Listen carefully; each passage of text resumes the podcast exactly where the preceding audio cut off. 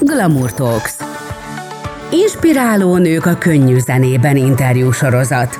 A műsor az NKA hangfoglaló könnyű zene támogató program támogatásával készült. Köszöntöm a hallgatókat, ez itt a Glamour könnyű zenei podcastja, melynek a mai vendége Péter Fibori. Én Horváth Gergő vagyok, a Glamour magazin főszerkesztő helyettese. Nagy szeretettel köszöntelek, Bori, köszönjük, hogy elfogadtad a meghívásunkat. Köszönöm, hogy meghívtatok. Igazából ez a beszélgetés sorozat egy, egyfajta ilyen életút interjú-szerű dolog akar Ó, lenni.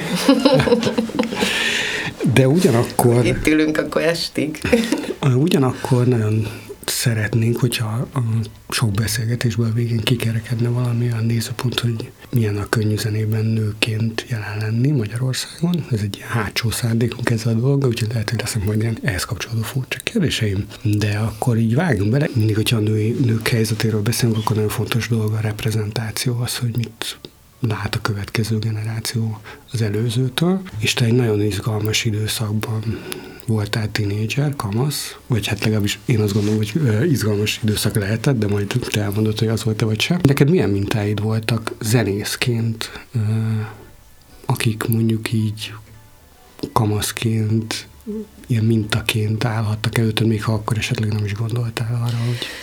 Nem gondoltam arra, azért olyan érdekes valami huszonvalány sajnos érettségi találkozón azt mondták az osztálytársaim, hogy ők emlékeznek arra, hogy egyszer volt egy olyan beszélgetés, hogy azt el kellett mondani, hogy ki hogy látja magát öregkorába, és állítólag én azt mondtam, hogy, hogy én egy nagyon szexi ruhába, vagy ez egy zongora mellett énekelek, de én erre egyetlen nem emlékszem, most nem tudom, hogy ezt miért, miért mondtam akkor, mert a gimiben nekem teljesen a színház volt, tehát én elszögdöstem az órákra, alig jártam be, én már akkor ilyen mindenféle szintársulatoknál próbáltam titokba, tehát nekem teljesen ez volt a, a vágyam. A zenei ízlésem pedig teljesen, végül is teljesen magától, nem csak a zenei, tehát a minden, tehát én az abszolút az alterba az tartoztam a gimibe, tehát akkor azért még élesebben elváltak, akkor nem volt még ez, hogy a internet miatt mindenki egyforma, hanem akkor azért tényleg nagyon-nagyon-nagyon különböző, egy, egy osztályon belül is, tehát tényleg ilyen 5-6 fős különböző gruppok voltak, és hát én meg nyilván, mint nagy ellenzéki család sarja, ott a kommunizmus végén, hát nyilván egyfelől a leg rendszer ellenesebb, tehát minden szempontból minden, mind oda húztam, ami a legrendszer ellenesebb, és hát nyilván, hogy, hogy a tiltott és, és izgalmas zenei világ vonzott akkor is legjobban, vagy hát a leginkább tiltott.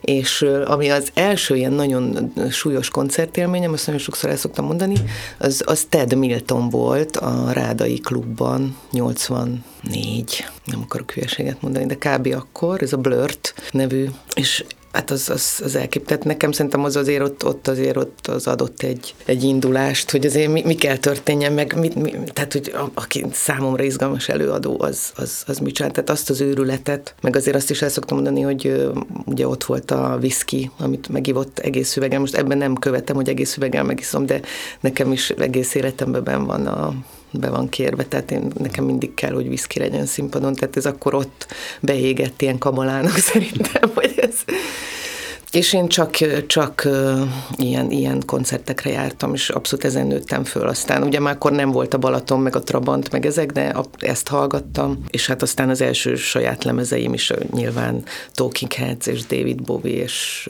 Matt Bianco, és Laurie Anderson, tehát nagyon, nagyon, nagyon jó zenéket hallgattam szerintem. Egyébként ugye ez a 80-as évek, tehát ez akkor már azért így kezd egyre több minden átszüremleni tehát ahogy mondtad is, azért már megjelennek nyugati előadók is hébe Magyarországon. Hogy akkor milyen, milyen volt ez a tájékozódási lehetőség, hogy mire emlékszel? Tehát, hogy nagyon kellett kutatni, ma már minden nagyon egyszerű. Nagyon kellett kutatni, meg hát a baráti kör, tehát én, én ezért iszonyatosan úgy választottam baráti kört, meg pas, úgy pasiztam, hogy minél inkább olyan, nyilván erre a Blurt koncertre is egy pasi vitt el. És akkor én ezek, ezekből a baráti körökből, meg férfiakból fel felszívtam ezeket a tudásokat, és aztán amikor már meg lehetett indulni, ugye ezzel a hamis vonatjegyel utazni, akkor például Lengyelország, ami hát ugye mindig is előttünk járt, és egy sokkal kulturáltabb és nyitottabb ország volt, és például zeneileg ugye hihetetlen ízlés, és, és akkor ott kurva jó lemezeket lehetett például venni, és akkor ment ez a csencselés, hogy ki, ki miket hozott, de abszolút lemez, kazetta, tehát abszolút ez, ez volt. És hát a rádióban volt a Göcei Zsuzsának a műsora, ahol ő ugye nagyon jó zenéket mutatott, de hát egyébként abszolút egymástól, tehát semmi más nem volt. Ez a, a csatorna. Most persze kihagytam, mert azért hamisítottam meg kislánykoromban, azért az abban volt a kedvencem, és ezt nem akarom megtagadni, és nagyon várom ezt, hogy hogy fognak avatárként visszatérni. Ez annyira izgat, tehát ez egyszerűen hihetetlen. De ezt hallottátok, hogy ők avatárként fognak a koncertjükön? Igen. Hát ezt, hogyha ezt megcsinálják, és ez tényleg jó lesz, akkor az itt ez valami nagyon ijesztő új irányt vetít az előadókra nézve föltámadhat még, még néhány. Jézusom, tényleg erre azóta nem gondoltam, hogy olvastam ezt a cikket. A női előadók közül azért kevés. Hát volt. akkor a Marietta volt. Mihez Marietta? Nagyon. Én nekem ő, én imádtam őt. Én imádtam, és, és szerintem akkor belém égett az, hogy, hogy engem egyáltalán nem zavar, ha valaki nem tud énekelni. Engem a személyiség vonz. Tehát nekem a személyiség sokkal fontosabb a színpadon, mint az üres szakmai tudás. Én ezért vagyok rosszul a, ezektől a úgynevezett tehetségkutató műsoroktól, mert én sem értelmét nem látom. Nagyon-nagyon sok ember tud nagyon technikásan énekelni meg leutánozni másokat. Tehát az, hogy ezt miért kellene másoknak nézni, meg hallgatni, nem, én nem értem, soha nem értettem. Csak hogy a, fiatal hallgatóinak, hogy Mihes Mariettáról van szó, a Trabantnak az ja, énekesnőjéről. És egyébként őt láttad is? Akkoriban? Élőben már nem. Élőben már nem. Hát ő szerintem 80-as évek elején már nem voltak ők. Tehát én pont lecsúsztam hmm. erről már. Ez kibosszony fázik, szerintem az egy 84. Igen, azért, és én még mondom, én inkább ilyen 85, tehát mire már úgy el tudtam úgy szökni otthonról rendesen, akkor azért már és amikor visszatért egy alkalommal, akkor ott volt? Nem képzeld el, hogy nem tudtam, játszottam, de úgy csináltam. Bár igazából nem tudom, lehet, hogy nem baj. Nem, szerintem nem okozott csalódás, nagyon érdekes élmény Igen, volt. érdekes. Mm. Mindent elolvastam róla, meg megnéztem meg minden. Zenéről beszélünk, de nem, nem nagyon tudjuk kikerülni, ugye veled kapcsolatban, hát nem is akarjuk kikerülni a színházat. Tehát, hogy nem azért, is lehet. Nem is lehet, tehát hogy te még elmondod, hogy azért abból a közegből érkezel a könnyű zene felé, és úgy nagyban meghatározza a hozzáállásodat is. Próbáltam kutakodni, hogy, hogy mi lehetett a zenei pályának az első csírája, és akkor így de most megerősítetted az előbb, hogy nem, nem is nagyon találtam semmit. Az Amorföldök előtt. Igen, az Amorföldök volt. És előtte nem is foglalkoztatott? Tehát nem. De mindig jártam énekórára, meg abszolút foglalkoztatott, mert meg hát a színházakban mind, majdnem, szinte minden darabba volt zene, tehát az, az az út, amit én jártam színházba, Ugye ott is végül is nem vettek fel a színművészeti a komik főiskolára, és akkor egy nagyon érdekes társulatba kezdtem én a Szkéné, én nem jártam egyetemre, hanem én ott voltam egy társulatban, a műegyetemen, a Szkéné színházban, úgyhogy végül is olyan, majdnem olyan, mint egyetemre jártam volna. És hát szinte minden darabba volt zene meg ének, tehát az, az, az, az alapvetés volt, hogy azt kell egy színésznek képezni. Úgyhogy ez mindig érdekelt, viszont féltem, tehát én nem tudtam, nem tudtam azt magamról elképzelni, hogy én kiállok egy zenekar élére. Tehát én ettől az, rettegtem ettől a gondolattól nagyon sokáig. És az Amorfban még végül is nem is voltam szerintem egyáltalán ügyes, hanem ott, ott azért ilyen decens voltam még. De szerintem, aki, aki látott abban, szerintem azt tényleg el tudja képzelni, hogy, hogy nagyon más a kettőnek a világa is, meg, meg tényleg más szerepet is töltöttél vele. A Krétakörre ugye volt, ahogy mondtad, hogy, hogy a zene az mindig, mindig volt, én emlékszem azért olyan Krétakörös előadásokra is, ahol szintén fontos része volt. Az Igen, az hát nagyon sok Fekete Ország, a hazám haza, nagyon sok darabban, nagyon sok ének volt, meg ugye zenéltünk is, volt egy zenekar is, a Krétakör, a Krétakör színész zenekar, ami nagyon vicces volt, mert hát ott ilyen mindenféle feldolgozás számokat teljesen össze-vissza volt, de tényleg abban az volt a nagy truváj, hogy megnézte valaki a sírájt, vagy a Fekete Országot, és akkor utána eljött a koncertünkre, és az tényleg nagyon vicces volt, hogy nagyon idézőjelben jól zenélő fiúk voltak a társulatban, tehát akik azért úgy, úgy megtartották, és akkor mi csajok nyomtuk, meg mi is, én is játszottam tangóharmonikán, volt izé, klarinét, tehát nagyon-nagyon, el, meg hát elbohóckodtunk, imádtuk. Na, nagyon fontos dolgot vetettél fel, hogy akkor tehát ilyen hangszeres tudásod is van, tehát tanultál hangszeres? Én tanultam nagyon sokáig zongorázni, és ott is az volt, ami nekem sokáig a, végül is a gátja volt az én, én pályám kibontakozásának a, a, a félelem, az, a szorongás, és a zongorában is az volt, hogy iszonyú jól zongoráztam, folyamatosan toltak, hogy, hogy még több óra, meg zongora versenyek, meg minden, és iszonyúan féltem mindig a zongor. Tehát annyira, hogy, hogy megpusztultam. És, és aztán emiatt egyszerűen nem találtam úgy benne örömet de a Kréta körbe pedig a, jött az, hogy ugye mi zenéljünk, és akkor gondoltam, hogy a tangó harmonika nem lett annyira nehéz a zongorázás után, tehát kicsit benéztem, mert, mert a bal kéz az azért rohadt nehéz benne, mármint abból szempontból, hogy nagyon rontós. Uh-huh. És tehát ott, ott, hogyha véletlenül mellé nyúlsz, akkor onnan azt nem találsz vissza, mert ott ugye ilyen akkordsorok vannak, és a mellé nyúltál, és összesen három billentyű van jelölve, egy ilyen picike kis homorulattal, és ha arról lecsúszik az ujjad, akkor nem találsz vissza. Ráadásul ez egy ilyen gyakorló, tanuló hangszer, én meg két hónap alatt tanulta meg az első két évnek a tangóharmonika iskolát. Ezért pont ugye egy ilyen izgulós embernek, mint én, a hangszerektől ki ennyire fél, az azért nem volt egy szerencsés választás emiatt hogy ott, ott ezt nagyon könnyen el lehet rontani a harmonikát, és akkor az nagyon hamis, mert ugye egy teljesen másik hangnembe találod magad hirtelen, tehát ott ezt még el se lehet titkolni. De azért ügyesen toltam, meg élveztem azért persze. De az hogy van, hogy, hogy írtudatosan féltél kiállni a színpadra, és közben a színésznőként a színpadra? Kezded el, hogy egyébként szerintem nagyon sok tehát nagyon sok pályatársam van, akik olyan, most nem menjünk messzire, Törőcsik Marító, amikor a Nemzetibe játszottam, én minden előadás előtt ezt hallottam, hogy megy folyosón, jaj, miért választottam ezt a, miért kell ez nekem, úr, tehát ez a halálfélelem, szerintem ez ott van. Szerintem ez, na, az exhibicionizmus és a színpadra vágyás, az két nagyon különböző dolog. Szerintem. És ugye sokszor ez összekeveredik, a, ugye, hogy van az a típus, aki, aki teljesen mindegy, hogy mit, az a lényeg, hogy ő szerepeljen. Ugye most eh, nekik eh, az ilyen típusú embereknek van az aranykora, ugye és, és mi művészek, akik egy kicsit sáj, sájabbak vagyunk, és igazából értékes dolgokat szeretünk csinálni, hát mi most nagyon lecsúsztunk így a társadalmi ranglétre legaljára, főleg Magyarországon. Hogy mégis, tehát színészőként mégis korábban, vagy könnyebben legyőzted, mint énekesnőként az? Hát egyszerűen a haj, közben meghajtott a vágy, meghajtott az a valami teljes, iszonyatos erős be, belső motor, meg tudat, hogy nekem ezt kell csinálni, és, és, és sok-sok kudarc, és és mindenféle ellenére, szóval nekem tényleg nem úgy indult a pályám, hogy én így húsz évesen, úristen, ez a csaj, ez zseniális, hanem nekem így tényleg össze kellett azt rakni, hogy, hogy én igazából meg, meg tudjak úgy nyílni. Viszont aztán, amikor az sikerült, az, az onnantól meg nagyon euforikus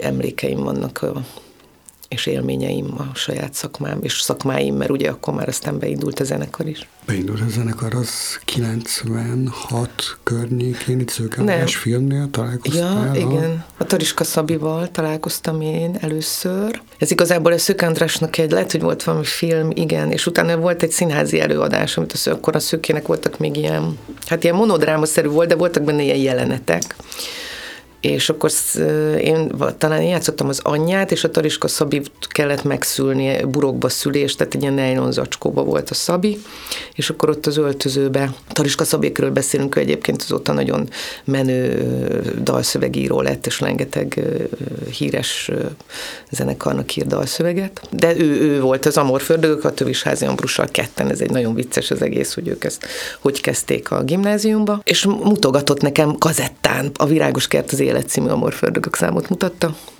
és akkor én meg beajánkoztam énekesnőnek, és így kezdődött. És ez egy nagyon, nagyon jó időszak volt, és aztán pont az elektronikus zenét, itthon volt egy nagyon érdekes kiadó, az Ugar, aki a Yonderboyt és a Zsagárt is vitte, a Szél László, nagyon jó ízlésű, nagyon, hát egy, egy európer, tehát persze már nagyon rég nem is él itt és akkor ő, nagyon vicces volt az is, mert valami, valamit beírt az Ambrus valami zené, valami krit, kritika, nem tudom mire, hogy, hogy ez nem is jó, vagy nem tudom valamit, és akkor visszaírt, hogy na kis csávó mutassál jobbat, és akkor erre elküldte az Ambrus a, az Amorfördögök anyagot, és mondta, hogy úristen, ez kurva jó, és így lett aztán 2000-ben a, az első amorf lemez, a Betyára Holdom. Picit nekem az, az volt, amit szöget ütött a fejembe, hogy több interjúban is mondtad, hogy hát te inkább ilyen drámai alkat vagy. Hát Nagyon jó komika is vagyok egyébként. hogy ezek a sötét, sötétebb hangulatú dolgok közelebb állnak hozzád, és pont az, az gondolkodhatott el, hogy mégis az Amorföldők lett az első zenekarod, ami meg pont, hogy nem az, ami, amiről, mert hogy az inkább Igen, jár, de az én szám, játékos volt, de az én számaim, tehát ezek a női szólószámok, ezek mindig ilyen splínesek voltak, tehát amit, amit az én mély hangomra, meg erre a, a női vonalra, ebbe a nagyon fiús zenébe íródott az én szó, de ezek a szerelmes szólószámaim, szerintem ezek azért hozták ezt a, ezt a sanzonos világot. Igen, azt mindenképpen, de hogy, hogy, hogy valahogy mégsem az volt az egésznek az összérzete. Pláne én úgy, úgy Hát most mit csináljak, pont... ezt a zenekar dobta a gép.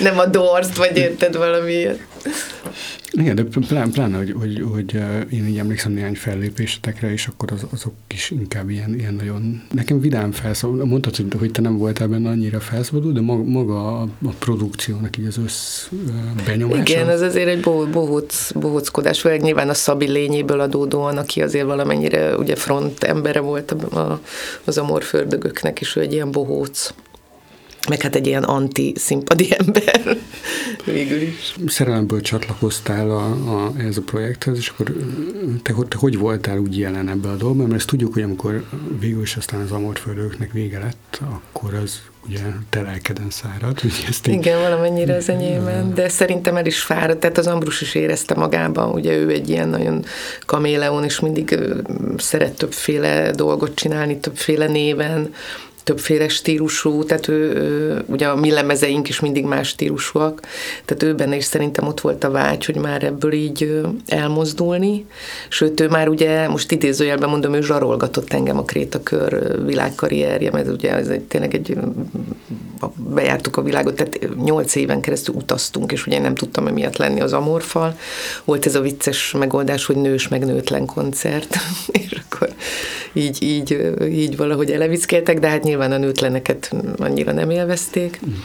És akkor közben már engem zsarolgatott az Ambrus, hogy hagyjam ott a krétakört, és csinál nekem egy szólólemezt, és aztán ugye ezt megoldotta az élet, mert a krétakör befejeződött magától, és akkor már ott vagyunk 2006-ban, és, és akkor megcsináltuk ezt a lemezt. Együtt, ugye a Lovas András is nagyon erősen részt vett, mint barát, meg kiadó, meg, meg egyáltalán így kreatív társ, és hát az egy, az egy tényleg egy ilyen isteni együttállás volt az a pillanat, hogy akkor pont elindult a Petőfi Rádió, ugye ez a Tisza Virág életük is. Csoda, hogy volt három-négy év, hogy Magyar Underground szólhatott az éterbe, plusz elindult a Music Channel, ahol az első klip, amit lejátszottak, az a Hajói bele a hajamba. Szóval az pont egy olyan pillanat volt, tehát tényleg rohadt mázlink volt azzal. És, és egyébként a, szerintem a lemez is kurva jó volt, és meg az a, az a női hang, meg női erő, amit én ott behoztam, az egyszerűen addigra már pont kellett, kellett a világba.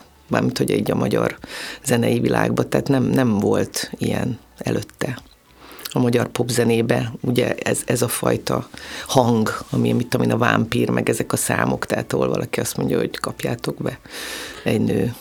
Pont, pont ezért kérdeztem, hogy, hogy milyen, milyen mintákat hozol magaddal, mert ugye és azt gondolom, hogy ez egy nagyon fontos váltás volt, tehát hogy úgy kiderült, hogy, hogy egy nő nem feltétlenül csak az ilyen cicababa lehet a, a, egy zenekarba, vagy tehát nem... Hát nem is, szerintem nem is, tehát voltak nagyon, rengeteg nagyon sok izgalmas női előadó volt, de, de, de hát nem, nem, tehát tényleg az, hogy, hogy ott egy pillanat alatt ez, ez úgy meg tud szólalni, akkor így, így tényleg az egész országnak az éterébe az le tudta fedni, tehát azért ez egy nagyon nagy ez, ez, ez, ezt azóta is mindig mondom, hogy ez nagyon nagy hátrány most nekünk is már, és a, fiatal zenekaroknak, hogy nincs rádiós játszás. Borzasztó és remélem, hogy azért ez fog egy kicsit változni, mert nem, az internet nem potolja, az internet egy, egy végtelen fekete lyuk amiben ha bedobsz valamit, azt, azt nem találja meg senki, csak aki azt keresi.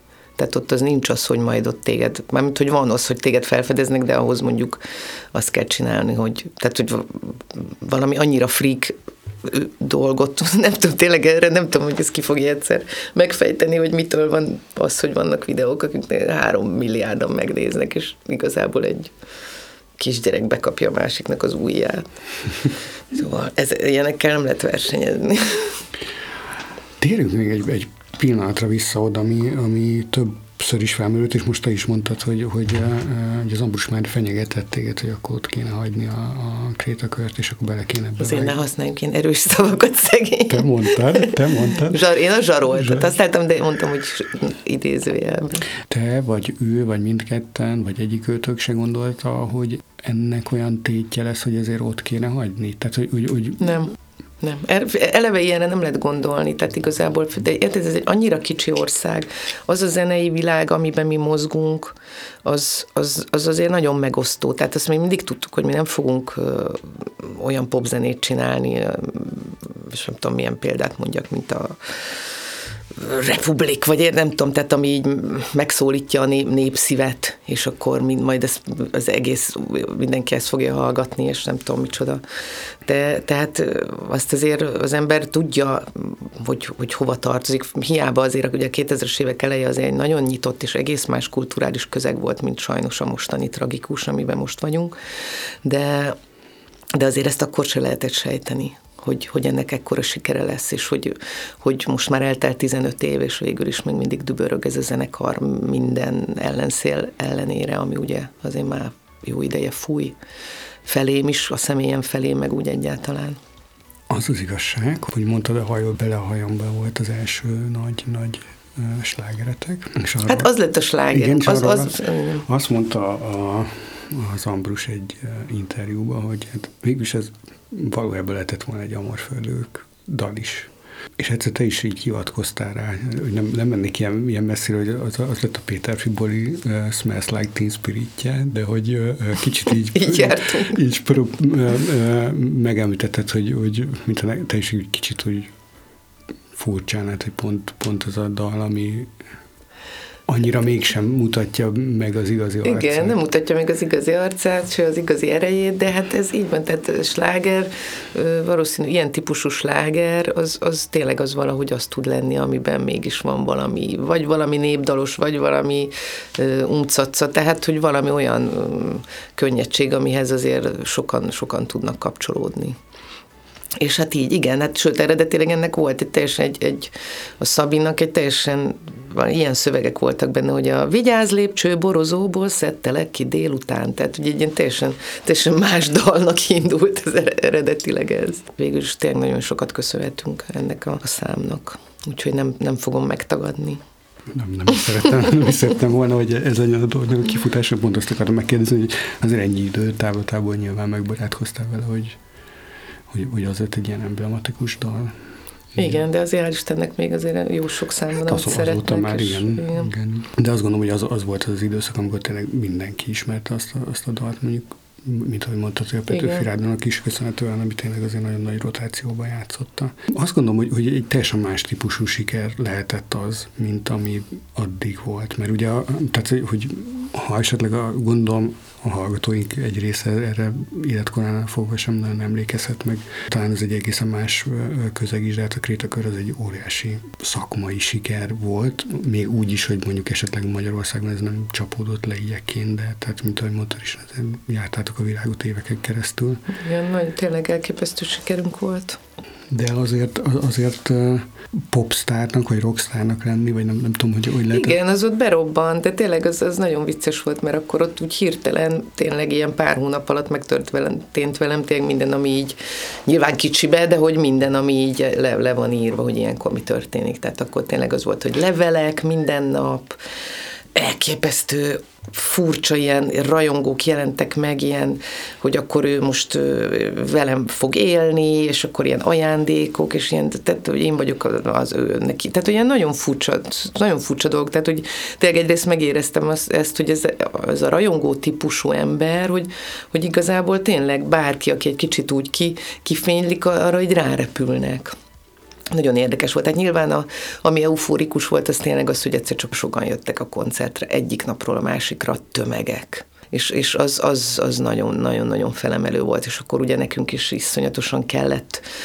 Egyáltalán nem tartottunk még technikailag ott, hogy mondjuk, ahogy az első két évben mi volt nagy színpadonra kerültünk és hát érted, nekem még zsinóros mikrofonom, izén, tehát hogy nem volt még fülesem, nem tudtam elszakadni a kontrolltól, izé, tehát hogy ilyen nagyon, olyan teljesen más, amik az ilyen technikai dolgok, amiket nem, nyilván sokat nem jelentenek a, hallgatóknak, de azért elmondom. Tehát, hogy ez ilyen tényleg ilyen nagyon sokkoló volt, és nagyon hirtelen fel kellett ehhez nőni, és hát hihetetlenül élveztük, és, és gyártottuk a klippeket, ugye akkor, a, aki később a férjem lett nagyon nagy szerelmem, aki, akivel együtt, tehát az egész a fotóanyaga, a klippanyaga, tehát állandó olyan kreatív életet éltünk, és volt miért, tehát annyi, az, az, tényleg az volt benne az élmény, hogy, hogy és ezt most úgy is mondom, hogy ugye akkor még épp belecsúsztunk a CD eladás utolsó hullámába, tehát az is azért nekünk még lett egy platina lemezünk, amit érted, ilyen már, szerintem már egy évvel később ez már ez a fogalom már,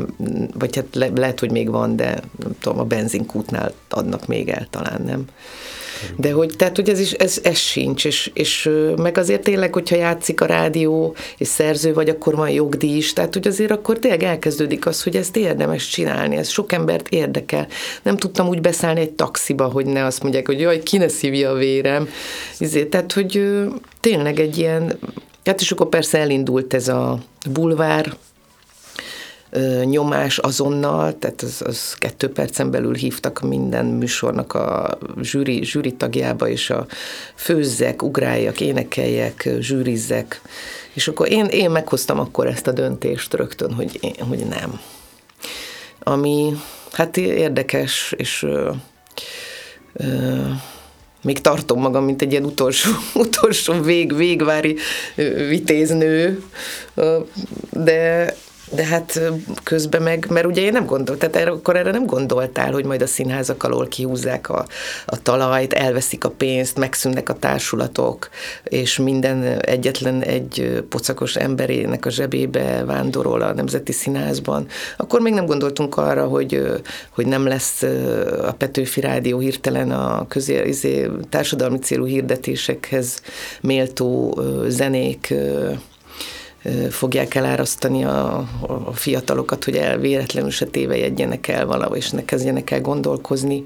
És ugye, mint ahogy ki is mondták ezt a Petőfi új vezetése akkor, hogy, hogy Péter Fibori nem fér bele a Petőfi Rádió egységes nőképébe, amire hát én azt mondtam, hogy ezt, tehát igen, tehát hogy én egy egységes nőképbe soha nem szeretnék beleférni, csak hát igen, és akkor kikoptunk a rádióból, nem, nincs lemezeladás, nyilván akkor vidéken sokkal nehezebb koncertezni, ha nem ismerik meg már az új lemezeket, és minden elkezd, minden elkezd csökkenni. Most ahhoz képest azt gondolom azért, mert mi tényleg nagyon jó lemezeket csináltunk évről évre, és nagyon jók vagyunk élőben, ez azért nagyon szépen fenntartott minket, de hát messze nem úgy, mint ahogy, ahogy ez lehetett volna, hogyha, hogyha nem változik nálunk a politikai irány úgy, ahogy, ahogy változott, és nem pusztítja el a kultúrát és a kulturális életet.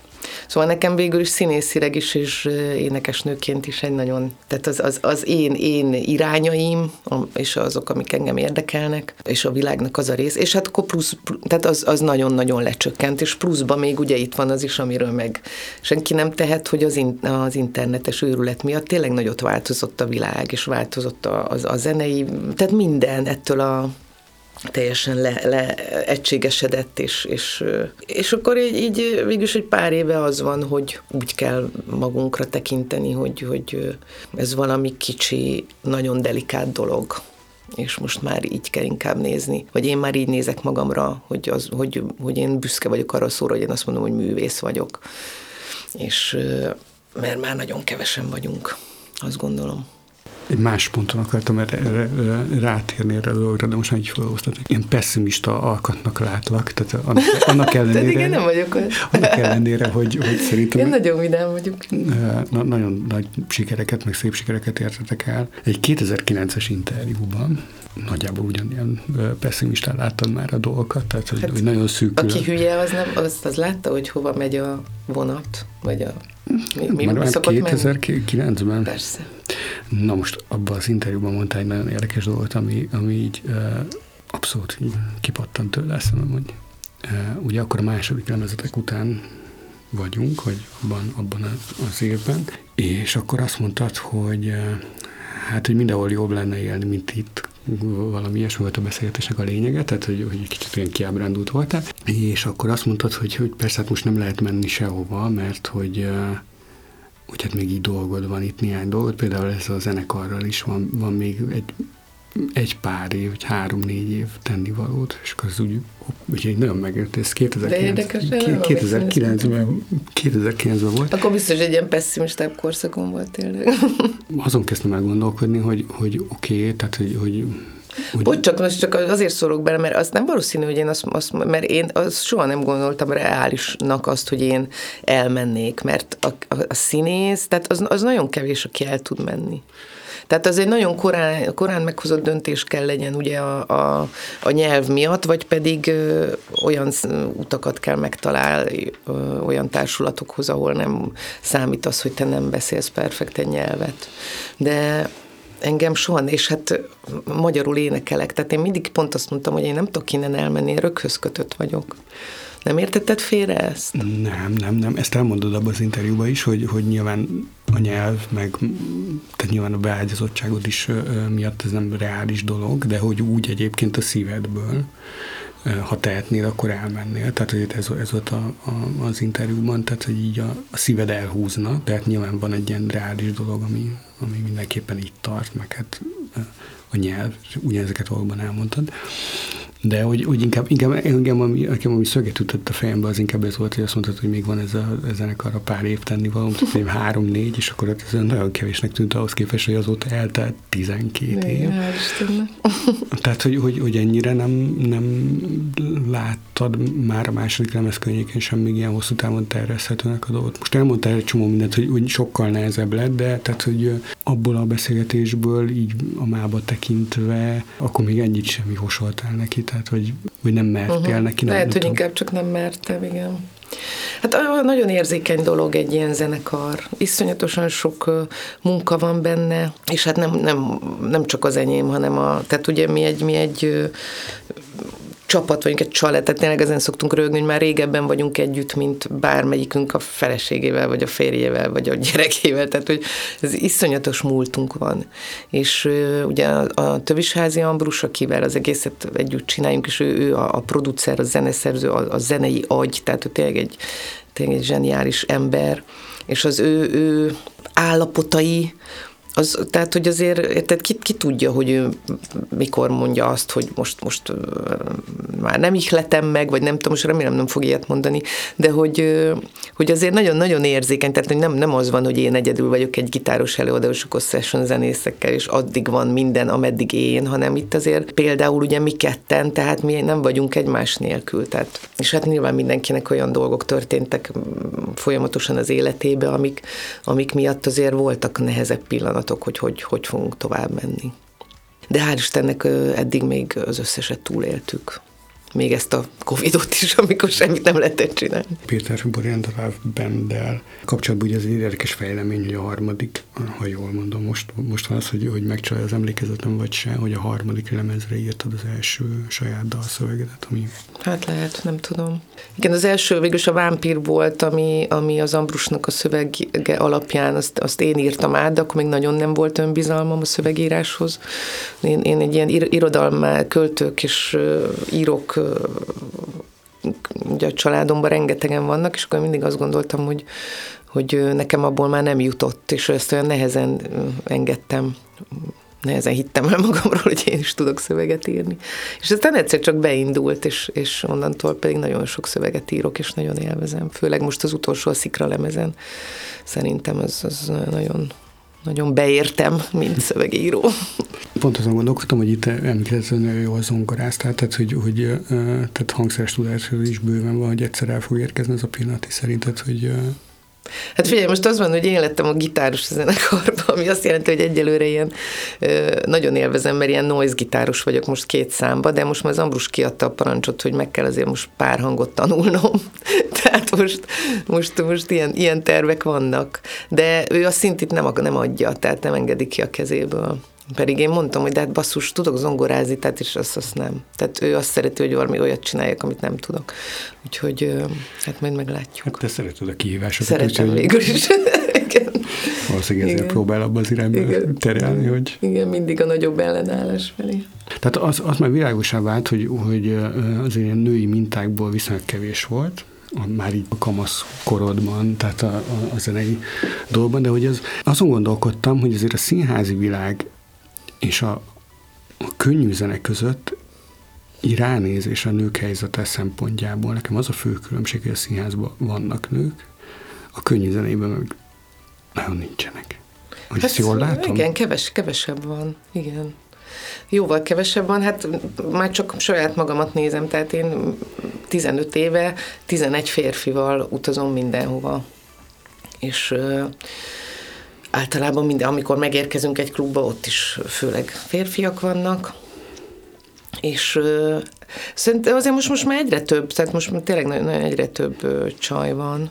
De valóban, én is amikor kezdtem, azért ez inkább egy ilyen, egy ilyen férfias világ volt. De inkább ami tényleg nehéz benne, vagy ami szerintem nagyon más, vagy amivel én nagyon sok, nem az, hogy küzdök, hanem ami nekem egy ilyen érdekes játék, tehát hogy, hogy én olyan vagyok, aki minden szerepemet az életbe, megpróbálom teljesen kimaxolni és százszázalékosan csinálni, és ezzel őrítem meg folyamatosan magam, hogy én, én anya is, kurva jó anya is akarok lenni, meg tök kurva jó szerető, meg jó feleség, meg menő rockstar, aki elég a színpadon, meg összeszedett színésznő, aki iszonyatosan mm, jó és lehet rá számítani, és megbízható, és jó partner, és, és nem késik a próbáról. Tehát mindenhol maximálisan akarok teljesíteni, és, és amikor meg látom a csávokat, ugye a rockstar barátaimat magam körül, azt a rengeteget, akkor meg azt látom, hogy ők meg ez. Tehát ők meg ezt tolják. És, és ott van mögöttük a háttér, és, és ők tényleg azt csinálnak, amit akkor. Tehát, hogy ők ezt így ki tudják maxolni, ezt az életformát, és akkor ennek minden belejáróját, és beleőrülnek, és emlékszem, amikor szültem a gyerekem, és a szülés után visszamentem, akkor mondtam, ott A38-on volt az első koncert után, és mondtam, hogy nekem most nem lesz ilyen menő sztorim, hogy megjöttem a rehabról, és akkor így a pokol, meg, megjártam, és itt vagyok újra, és tessék előttem letérdelni, hanem hát szültem egy gyereket, és, és itt vagyok. Tehát nagyon érdekes, tehát a nőknek valami teljesen más tudattal, mert ugye nem, nem vagyunk Janis Joplinok, tehát tehát aki, aki ezt is akarja csinálni, de mellettem még egy teljes életet akar élni, mint nő, annak azért ez nagyon, nagyon kemény, nagyon kemény. Tehát az, hogy azért ezek után, a bulik után, és hát mindig kérdezik is a fiúk meg minden, hogy ezt hogy, tehát hogy, hogy hazamegyünk, ez, ez koncert, őrület, eufóriából, és akkor nekem ott a gyerek, meg megyek próbálni a színházba, tehát hogy egy, olyan, olyan kapcsolgatások mennek itt az idegrendszerbe, ami, ami, ami teljesen más. Úgyhogy szoktam mondani, hogy nagyon jó lenne. Nekem egy feleség, egy ilyen antifeminista, antifeminista szoktam lenni ilyenkor, hogy mennyire irigylem, hogy nektek ott van kimosva, bepakolva a, a fellépő cucc, meg a kis kaja, meg a nem tudom, minden elrendezve. De hát nyilván azért hál' Istennek a, sokat segít a férjem, meg, meg, meg a gyerekem is nagyon jó fej. De nagyon érdekes élet. Tehát, hogy tényleg, tényleg teljesen más, és ettől nagyon sokszor vannak az idegeim nagyon fura állapotban, amitől azt érzem, hogy így a, nem tudok részt venni a hétköznapokba. Tehát néha annyira megvisel, hogy be kell menni egy boltba, meg ilyen egyszerű problémák, hogy ö, szülői értekezlet, meg nem tudom, ezt, ezt, ezt érzem, hogy meg megtébolyodok, kikészülök, nem bírom, nem bírom. Tehát az életnek ezeket a sok, tehát hogy ott jön ki. Tehát én egyszerűen sokkal jobban félek, állok a boltba, és nézem, és nem találok meg semmit a polcon semmit nem látok meg, nem tudom, átpakolták, hol van, remegek, leizzadok, tehát nekem így ezek teljesen máshova kerültek a drámák az életben, és ezek nekem ezek sokkal nehezebben mennek, mint az, hogy, hogy most épp melyik szerepet játszom, és mekkora színpadra megyek föl, milyen koncertem. Hát igen, Tehát az a, az a természetes közegem.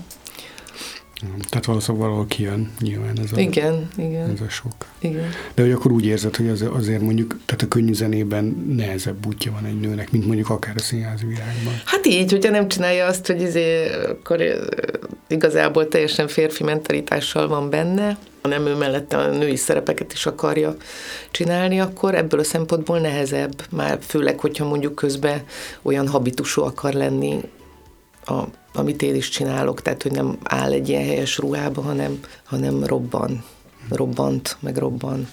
Azért az, az, azt meg kell tudni folyton az idegrendszeredbe ugrani ezt, a, ezt az állapotot, hogy az, az, hogy az menjen, hogy még porszívóztál pár órája, és utána azt mondod, hogy de, de már én, én azért ebben nagyon jól be, belejöttem, csak néha, néha, néha azért szé, szétesek. De ugye nem eshetek szét, szóval ez a gyönyörű benne van egy kisfiam, tehát én nem csinálhatom azt, hogy akkor most majd nem tudom, milyen ezekhez, pótszerekhez folyamodok, aztán meg elmegyek a rehabra, mert az a luxus a férfiaké. Glamour Talks. Inspiráló nők a könnyű zenében interjú sorozat. A műsor az NKA hangfoglaló könnyű zene támogató program támogatásával készült.